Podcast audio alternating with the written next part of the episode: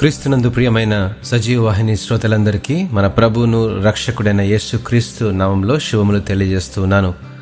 పరిశుద్ధ దినం మరొక పునరుద్ధాన దినమున ప్రభు మనల్ని ఏర్పాటు చేసుకుని ఎన్నుకొని ఈ విధంగా మరి ఆన్లైన్ ద్వారా దేవుని వాక్యం వినడానికి ఇచ్చినటువంటి కృపను బట్టి ఆయనకి మహిమ కలుగునుగాక. ఈ యొక్క ఉదయకాల సమయంలో వేసవి కాలపు పండ్ల గంప అనేటువంటి యొక్క పాఠ్య భాగాన్ని అధ్యయనం చేద్దాం. ఆమోసు గ్రంథము ఎనిమిదవ అధ్యాయము ఒకటవ వచనంలో ఉన్నటువంటి మాటలను మనం చదివి ధ్యానిస్తున్నప్పుడు ఆనాడు యహోవా దేవుడు దర్శన రీతిగా ఆమోసుకు ఈ యొక్క వేసవి కాలపు పండ్ల గంపను చూపిస్తూ ఉన్నాడు. ఆమోసు గ్రంథము ఎనిమిదవ అధ్యాయము మొదటి రెండు వచనాల్లో ఈ యొక్క మాటలు మనము చదువుకుందాం. మరియు ప్రభు అయిన యహోవా దర్శన రీతిగా వేసవి కాలపు పండ్ల గంప ఒకటి నాకు కనపరిచి ఆమోసు నీకు కనబడుచున్నదేమని నన్ను అడుగగా వేసవి కాలపు పండ్ల గంప నాకు కనబడుచున్నదని నేను అంటిని. అప్పుడు యహోవా నాతో సెలవిచ్చినదేమనగా నా జనులకు ఇస్రాయిలీలకు అంతము వచ్చే ఉన్నది నేనికను వారిని విచారణ చేయక మానను. ఈ యొక్క మాటలు మనం చదువుతున్నప్పుడు బహుశా వేసవి కాలపు పండ్ల గంప ఈ మాట మనం విన్నప్పుడు ఒక చక్కని మరి ద్రాక్ష గెలలు కానీ మరి చక్కని పండ్లు కానీ ఒక గంపలో వేసినట్టు ఒక దర్శనం కనబడుతుంది. కానీ ఈ యొక్క మాటలు మనం చదువుతున్నప్పుడు దానికి భిన్నంగా దానికి వ్యత్యాసంగా మనకు కనబడుతుంది. ఏంటా వేసవి కాలపు పండ్ల గంప? వేసవి కాలపు పండ్ల గంప శ్రమకు సాదృశ్యంగా ఉంది. దేవుని కోపానికి సాదృశ్యంగా ఉంది.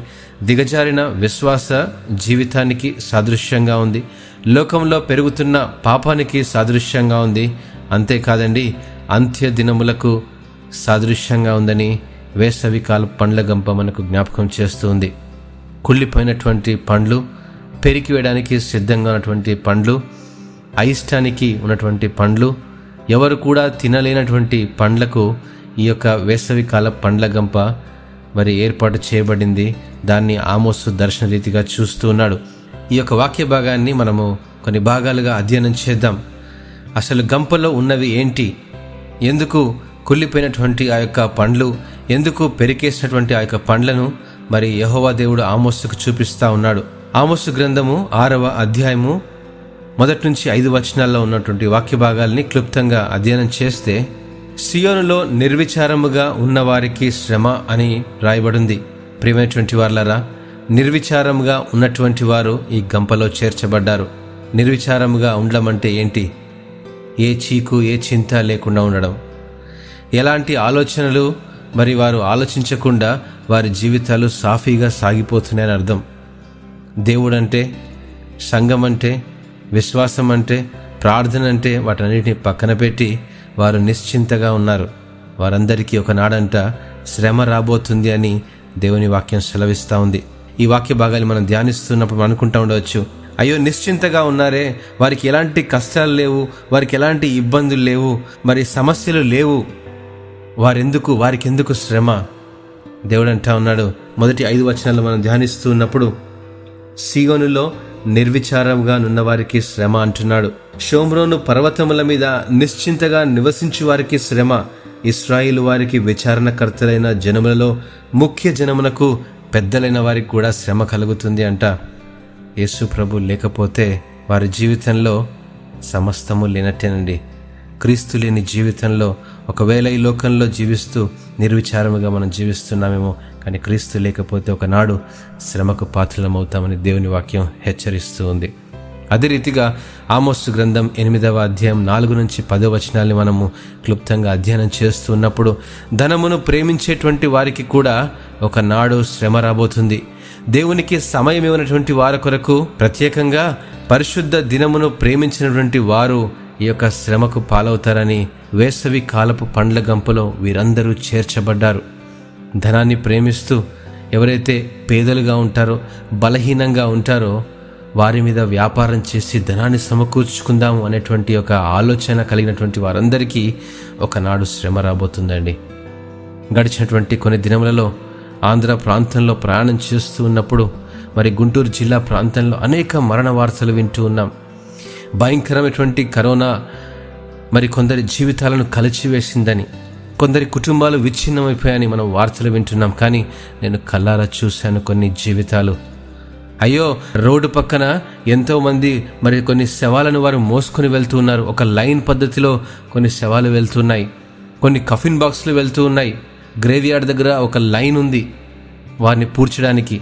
ఈ యొక్క భయంకరమైన పరిస్థితి ఎందుకు అండి అంటే ఆమోస్సు గ్రంథం ఎనిమిదవ అధ్యాయము పదకొండు నుంచి పద్నాలుగు వచనాలు మనం ధ్యా- ధ్యానిస్తూ ఉన్నప్పుడు యహోవా మాట వినటువంటి వారికి ఒకనాడు క్షామము కలుగుతుంది అని పరిశుద్ధ గ్రంథంలో బ్లాక్ అండ్ వైట్లో లిఖితం చేయబడింది.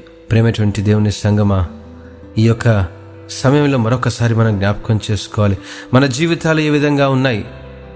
మన ఆలోచనలు ఏ విధంగా ఉన్నాయి? మన తలంపులు ఏ దిశగా వెళ్తూ ఉన్నాయి? ఈ లోక పోకడ ఇక్కడికి వెళ్తుంది. వ్యక్తిగత జీవితంలో మనం ఎటువంటి స్థితిలో మనం ఉన్నాం? ఒకసారి పరీక్ష చేసుకోవాల్సిన అవసరం ఉంది. దేవునికి సమయం ఇవ్వనటువంటి వారిని కూడా ఆమోస్ గ్రంథం ఎనిమిదో అధ్యాయం నాలుగు నుంచి పదవచనాలు జ్ఞాపకం చేస్తూ ఉన్నాడు. పరిశుద్ధ దినాన్ని ప్రేమించినటువంటి వారుగా ఉంటున్నారు కొంతమంది. ఎప్పుడు శనివారం ఆదివారం అయిపోతుందో నా తిరిగి నా వ్యాపారంలోనికి వెళ్ళిపోవాలి. ఎప్పుడు ఈ యొక్క పరిశుద్ధ దినం దాటి వెళ్ళిపోతుందో నేను నా డైలీ లైఫ్లోకి వెళ్ళిపోవాలని ఆలోచన చేస్తుంటున్నారు. వారికి కూడా ఒకనాడు శ్రమ కలుగుతుందండి. ఆ శ్రమ ఎంత భయంకరంగా ఉంటుంది అంటే ఆ ఉగ్రత ఎంత భయంకరంగా ఉంటుంది అంటే అది అగ్ని చేత కాల్చబడుతుందని ఏడవ అధ్యాయంలో స్పష్టంగా వ్రాయబడింది. ఎనిమిదవ అధ్యాయంలో అది క్షామమునకు అప్పగించబడుతుంది. ఈరోజు మనం భరిస్తున్నటువంటి ఈ యొక్క భయంకరమైనటువంటి మహమ్మారి యహోవా మాట వినకపోవటం వలన కలిగినటువంటి స్థితిగా మనము పరిశుద్ధ వాక్యం నుంచి గమనించవచ్చు. ఇవన్నీ గంపలో చేర్చబడ్డాయి. వీటన్నిటినీ యహోవా దేవుడు విచారణ చేయడానికి ఇష్టపడట్లేదు. ఎందుకంటే దాన్ని పెరికివేయాలని ఆలోచన చేస్తున్నాడు. దాన్ని తెంపివేయాలని ఆలోచన చేస్తున్నాడు. ఈ యొక్క వేసవి కాల పండ్ల గంపను సమకూర్చి దాన్ని అగ్నిలో పడవేయాలని ఆలోచన చేస్తున్నాడు యహోవా దేవుడు. ఇది శ్రమకు దేవుని కోపానికి సాదృశ్యంగా ఉందని మరొకసారి మీకు జ్ఞాపకం చేస్తూ ఉన్నాను. మనం జాగ్రత్తగా ఆలోచన చేస్తున్నప్పుడు అసలు గంపలో లేనివి ఏంటో ఒకసారి మనం అధ్యయనం చేద్దాం. మత్స్సు వార్త ఏడవ అధ్యాయము పదిహేడు నుంచి ఇరవై ఒకటో వచనంలో అలాగుననే మంచి చెట్టు మంచి ఫలములు ఫలించును. పనికి మాలిన చెట్టు కాని ఫలములు ఫలించునని వ్రాయబడింది.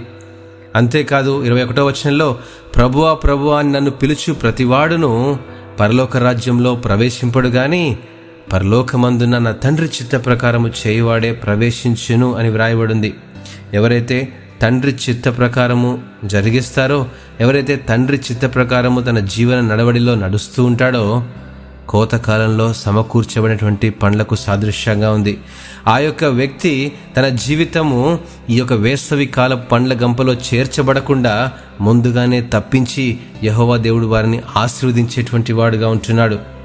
దేవుడు మనల్ని పరీక్షిస్తున్నాడనా? మనకి శ్రమలు చాలామంది నన్ను అడుగుతుంటారు ఈ ప్రశ్నలన్నీ. ఒక భయంకరమైనటువంటి విపత్తుకరమైనటువంటి పరిస్థితిలో మనం ఉన్నామని జ్ఞాపకం చేసుకోవాలి. ఎందుకు ఇలా జరుగుతున్నాయి ఎందుకు గొప్ప గొప్ప సేవకుల మరణాలు మనం వార్తలు వింటూ ఉన్నాం? ఎందుకు గొప్ప గొప్ప దైవజనులు మరణిస్తూ ఉన్నారు? కొన్ని వేల మంది సేవకులు మరి ఉత్తర భారతదేశంలో కొన్ని వేల మంది సేవకులు దక్షిణ భారత భారతదేశంలో కొన్ని లెక్కకు మించినటువంటి సేవకుల మరణాల వార్తలు మనం వింటూ ఉన్నాం. ఈ యొక్క వార్త మనం వింటూ ఉన్నప్పుడు క్రైస్తవ సమాజానికి ఒక పెద్ద ప్రశ్నగా మనకు కనబడుతుంది. భయంకరమైనటువంటి ఈ యొక్క ప్రశ్నకు ఒక సమాధానాన్ని మనము వెతికినప్పుడే ఎందుకు ఈ యొక్క పరిస్థితులు ఇలా జరుగుతున్నాయని మనము జ్ఞాపకం చేసుకోవచ్చు. ప్రేమటువంటి దేవుని సంగమా జకర్య గ్రంథం పదమూడవ అధ్యాయము ఏడవ వచనంలో ఉన్నటువంటి వాక్య భాగాన్ని మనం ధ్యానం చేద్దాం. ఖడ్గమా నా గొర్రెల కాపరుల మీదను నా సహకారి మీదను పడుము. ఇదే సైన్యములకు అధిపత్యగు యహోవా వాక్కు. గొర్రెలు చెదిరిపోవునట్లు కాపరిని హతము చేయుము. చిన్నవారి మీద నేను నా హస్తము నుంచుదునని దేవుడు యొక్క వాక్యాన్ని సెలవిస్తూ ఉన్నాడు. ఆనాడు ఆమోసు జకర్యల ద్వారా ఈ యొక్క ప్రవచనం వ్రాయబడిందండి. అంత్య దినాల్లో జరగబోతున్నటువంటి ప్రతి సంగతిని వారు లిఖితం చేసి ఉంచారు. ఖడ్గం అంటే మరణానికి సాదృశ్యంగా ఉంది. దేవుని యొక్క సేవకులు కాపరులు సహకారులు దైవజనులు ఎందుకు మరణిస్తున్నారంటే ఇది సైన్యములకు అధిపతియగు యహోవా వాక్కు అని రాయబడింది గొర్రెలు చెదిరిపోవునట్లు కాపరిని హతము చేయుము అని దేవుని వాక్యంలో వ్రాయబడిందండి. ఒకనాడు దేవుడు ఆ కాపరిని తీసివేస్తానని ఆ యొక్క సంఘాన్ని చెదరగొడతానని దేవుని వాక్యంలో రాయబడింది ఈ మాటలు అంత్య దినానికి సాదృశ్యంగా ఉందండి. అంత్య దినాల్లో మనం ఉంటున్నామనే సంగతి మనం చూస్తూ ఉన్నాం. అంత్య దినాల్లో ఇటువంటి భయంకరమైన పరిస్థితులు మనం చూస్తున్నామంటే దేవుని రాకడ సమీపంగా ఉందనే సంగతి మనం జ్ఞాపకం చేసుకోవాలి. ప్రియ దేవుని సంగమా ఎనిమిదవ వచనంలో దేశమంతటా జన్లలో రెండు భాగముల వారు తెగవేయబడి చత్తురు. మూడవ భాగం వారు శేషింతురు. ఆ మూడవ భాగమును నేను అగ్నిలో నుండి వెండిని తీసి శుద్ధపరచినట్లు శుద్ధపరచునని అంతేకాదు బంగారమును శోధించినట్లు వారిని శోధింతును. వారు నా నామను బట్టి మొరపెట్టగా నేను వారి మొరను ఆలకింతును. వీరు నా జనులని నేను చెప్పుదును. యహోవా మా దేవుడని వారు చెప్పుదురని వ్రాయబడింది. అంత్య దినాల్లో ఉన్నప్పుడు శ్రమలు తప్పనిసరి. శ్రమల గుండా మనం వెళ్తున్నప్పుడు శ్రమల్లో నుండి మనం వెళ్తున్నప్పుడు శ్రమలు మనం దాటుతున్నప్పుడు ఈ శ్రమల ప్రయాణంలో ఈ శ్రమల ఒత్తిడిలో నిజమైనటువంటి దేవుడు యహోవా దేవుడని మనం ఎప్పుడైతే ఒప్పుకుంటామో అప్పుడు మనం వేరు చేయబడతాం. దేవుని చేత మనము నా జనులని చెప్పేటువంటి వారుగా మనము ఆ గుంపులోనికి చేరబడతాం. ప్రేమటువంటి దేవుని సంగమా ఏ గుంపులో మనం ఉన్నాం? ఏ గంపలో మనం ఉన్నాం? దేవుని వాక్యం మనల్ని సూటిగా హెచ్చరిస్తుంది. శ్రమల్లో మనం పరీక్షించబడతాం. శ్రమల్లో మనము పరిశీలన చేయబడతాం.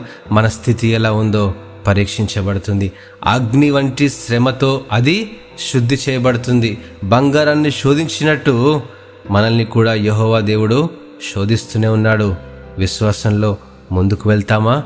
లేదా విశ్వాసాన్ని మధ్యలోనే వదిలిపెట్టి దిగజారిపోతామా? విడవబడితే దేవుని ఎత్తబడే గుంపు నుండి మనము వేరు చేయబడతాం. ఒకవేళ దేవుని కొరకు విశ్వాసంలో ఇంకొక అడుగు ముందుకు వేయగలిగితే ఒకనాడు ఎత్తబడే గుంపులోనికి మనం చేర్చబడతామని ప్రభు పేరట మీకు మనవి చేస్తున్నాను. అయితే మనం చేయవలసిందల్లా ఏంటి? మతేసు వార్త ఇరవై నాలుగవ అధ్యాయం ఇరవై ఒక వచనం నుంచి మరి ముప్పై ఐదు వచనాలు మనం అధ్యయనం చేస్తున్నప్పుడు అప్పుడు మహాశ్రమ కలుగును గనక మీరు పారిపోవుట చలికాలం అందైనను విశ్రాంతి దినమందైనను సంభవింపకుండా ప్రార్థన చేయండి. లోకారంభం నుండి ఇప్పటి వరకు అట్టి శ్రమ కలగలేదు. ఇక ఎప్పుడును కలగబోదు. ఎందుకంటే ఇది చివరి కాలము. ఇంకా దేవుని సన్నిధిలో మనము నిర్విచారముగా ఉన్నట్లయితే ఇంకా మనము ఆలోచన లేకుండా మనం ఉన్నట్లయితే ఇంకా రక్షణ అనుభవం కనుక లేకుండా ఉన్నట్లయితే విడవబడతామని దేవుని వాక్యం క్షుణ్ణంగా తేటగా మనకు బయలుపరుస్తుందండి. ముప్పై నాలుగో వచనంలో ఒక మాట ఉంది. ఇవన్నీ జరుగు వరకు ఈ తరము గతింపదని నిశ్చయముగా మీతో చెప్పుచున్నాను. ఆకాశమును భూమియు గతించును గాని నా మాటలు ఏమాత్రమును గతింపవని పరిశుద్ధ గ్రంథంలో తేటగా వ్రాయబడిందండి. మనం చేయవలసిందల్లా కేవలం ఉగ్రత నుంచి తప్పించమని ప్రార్థన చేయాలి. దేవుని కృప కనికరం కొరకు అనుదినం ప్రార్థన చేయాలి. ఈరోజు సజీవుల లెక్కలో ఉన్నాము అంటే కేవలం దేవుని కృప మాత్రమే. అంతటి ధన్యత దేవుడు మనకిచ్చాడు. భయంకరమైన విపత్తుకరమైన పరిస్థితులు మన చుట్టూ ఉన్నప్పటికీ ఈరోజు మనము చాలా సంతోషంగా భద్రతగా ఉన్నామంటే కేవలం దేవుని కృప మాత్రమే. అనుదినము దేవుని కృప కనికరం కోసం ప్రార్థన చేద్దాం. శ్రమల నుండి మన సంఘాన్ని భద్రపరచుకోవడం ప్రార్థన ప్రార్థన చేద్దాం. సంఘం చెదిరిపోకుండా సంఘ కాపరుల మరణం ఎంత భయంకరమైనటువంటిదని దేవుని యొక్క వాక్యం సెలవిస్తూ ఉందండి. యేసు క్రీస్తు ప్రభువారు కలవరి శిలువకు వెళ్ళకముందు కూడా శిష్యులతో చెప్పినటువంటి మాట ఇదే. నేను కాపరిని కొట్టుదును సంఘము చెదిరిపోవును గొర్రెలు చెదిరిపోవునని వ్రాయబడి ఉంది దేవుని వాక్యంలో స్పష్టంగా. దేవుడు సంఘాన్ని చెదరగొడుతున్నాడు ఎవరు మిగులుతారా చూద్దామని ఫిల్టర్ పెట్టాడండి. నీవు మిగులుతావా విడవబడతావా? ఉంటావా? పారిపోతావా అని దేవుడు దేవుడు ఒక పరీక్ష చేస్తూ ఉన్నాడు. ఆ టెస్ట్లో కనుక మనం పాస్ అయితేనే ఎత్తబడే గుంపులోనికి మనం చేరుతాము. రాకడ కొరకు సిద్ధపరచమని అనుదినం ప్రార్థన చేయాలి. ఆయన రాకడ అతి సమీపంగా ఉందని ఈ లోకంలో జరిగేటువంటి ప్రతి సంఘటన మనకు సూచనగా కనబడుతున్నాయి విశ్వాస జీవితంలో అంతం వరకు నిలబడినప్పుడే ఆ యొక్క మహిమలోనికి నెతృత్వంలోనికి మనం అడుగు పెట్టేటువంటి వారంగా మనం ఉంటాం. మధ్యలో పడిపోయామా? నాశనానికి అగ్నికి ఆహుతి చేయబడతాం. ప్రేమటువంటి వాళ్ళారా వేసవి కాలపు పండ్ల గంప అంత్యదినాలకు సాదృశ్యంగా ఉందని మరొకసారి మీ జ్ఞాపకం చేస్తున్నాను. పెరికి వేయడానికి తీసివేయడానికి క్లీనప్ చేయడానికి ఫిల్టర్ చేయడానికి యహోవా దేవుడు ఆనాడు మనకు ప్రవక్తల ద్వారా హెచ్చరించినటువంటి లేఖన భాగాలు ఈరోజు మనకు జ్ఞాపకం చేస్తున్నాయి. దేవుడు ఈ వాక్యమును ఆస్వాదించునుగాక. ఆమెన్.